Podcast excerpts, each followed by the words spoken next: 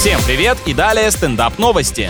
В Японии открылось кафе, в котором на работу принимают только сотрудников, не желающих общаться с людьми. Я так понимаю, на интервью их менеджеру по персоналу нужно плюнуть в лицо, и это будет считаться успешным прохождением собеседования. На самом деле ресторан специально создан, чтобы трудоустроить граждан, страдающих острыми формами социофобии. В заведении гости вообще не контактируют с персоналом и сами забирают заказ через маленькую дырочку в стене. Есть вот фанаты открытой кухни, а здесь она максимально приватная бесплатная. Если захочешь поговорить с шеф-поваром, то придется общаться записками через окошко.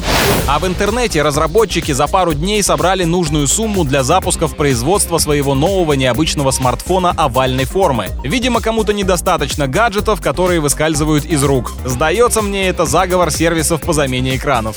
На этом пока все. С вами был Андрей Фролов. Еще больше новостей на нашем официальном сайте energyfm.ru.